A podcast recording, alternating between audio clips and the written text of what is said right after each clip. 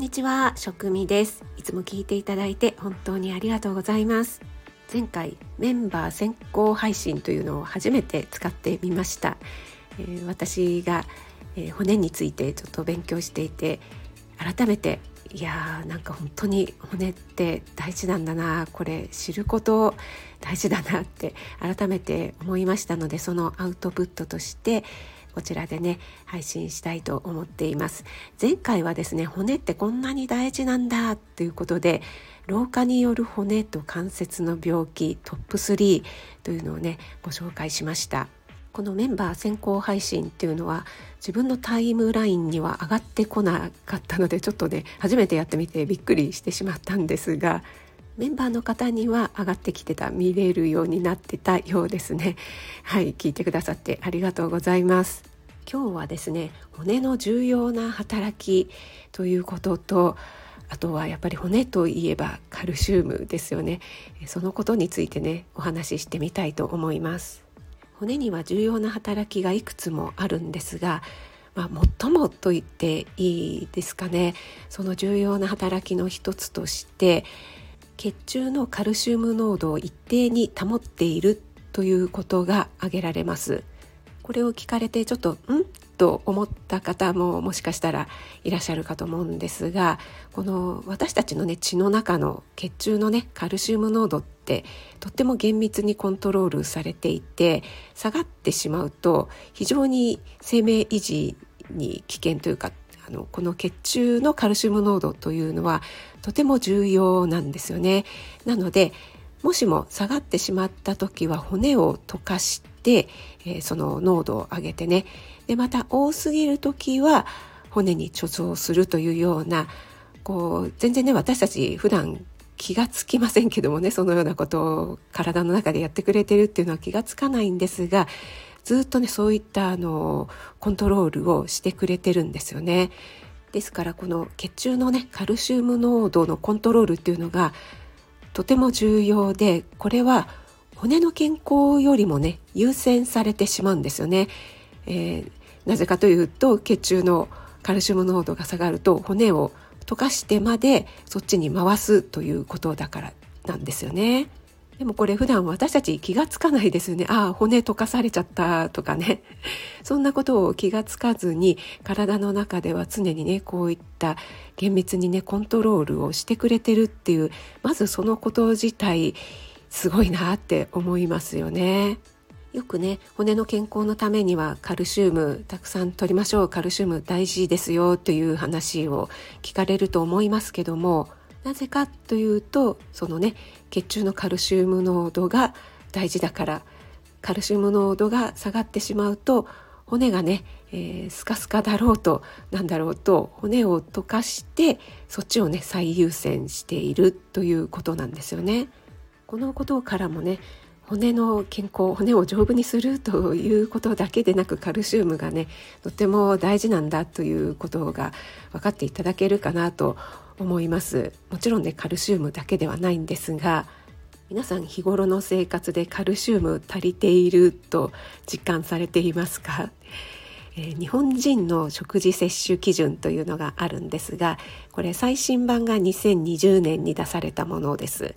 これによるとですね、えー、30歳から74歳の男性で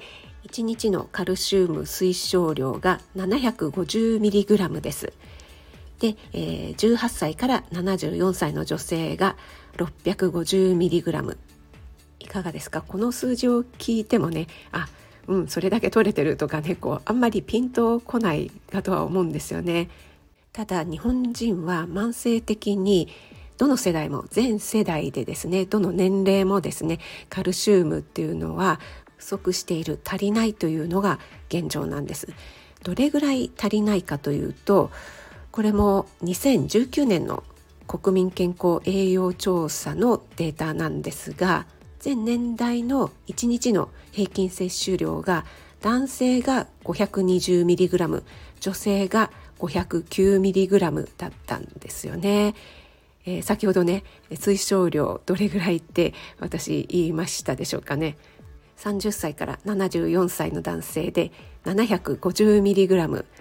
女性で 650mg ですよ。これ単純に引き算したとしても結構足りてないですよね。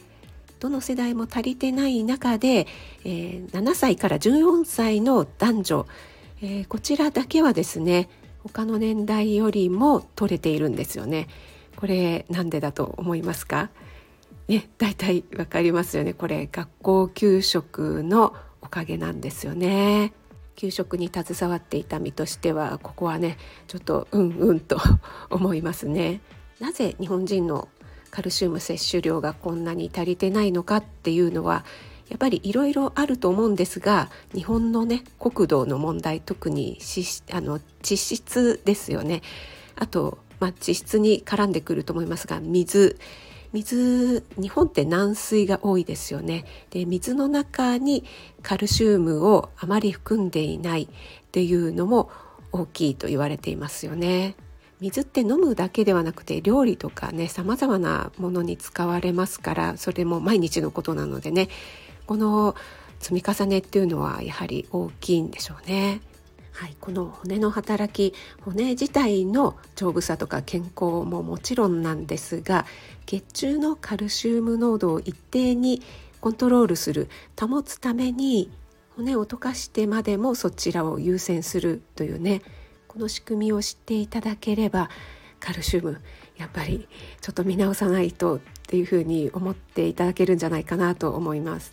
そしてもう一つ骨ってすごいなって思うことはですね骨の修復機能なんですよね。これは何も怪我をしたとか骨をね骨折してしまったという時に限らず私たちが日々生活している中で本当にもうごくごくわずかな小さい骨折のようなねものを常に起こしていてそれを見つけた細胞がその部分をこう細かくね削り取って削った後はこう綺麗に修復するというね埋め直すみたいな何でしょうこう壁の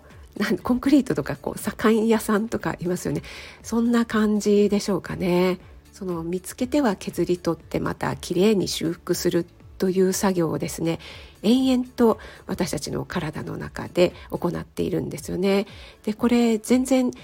私たちにとってはねあ今ここ修復してるなとかあちょっといたたたとかね そんな風に全く感じないのでわからないんですけども皆さん今この瞬間もですね、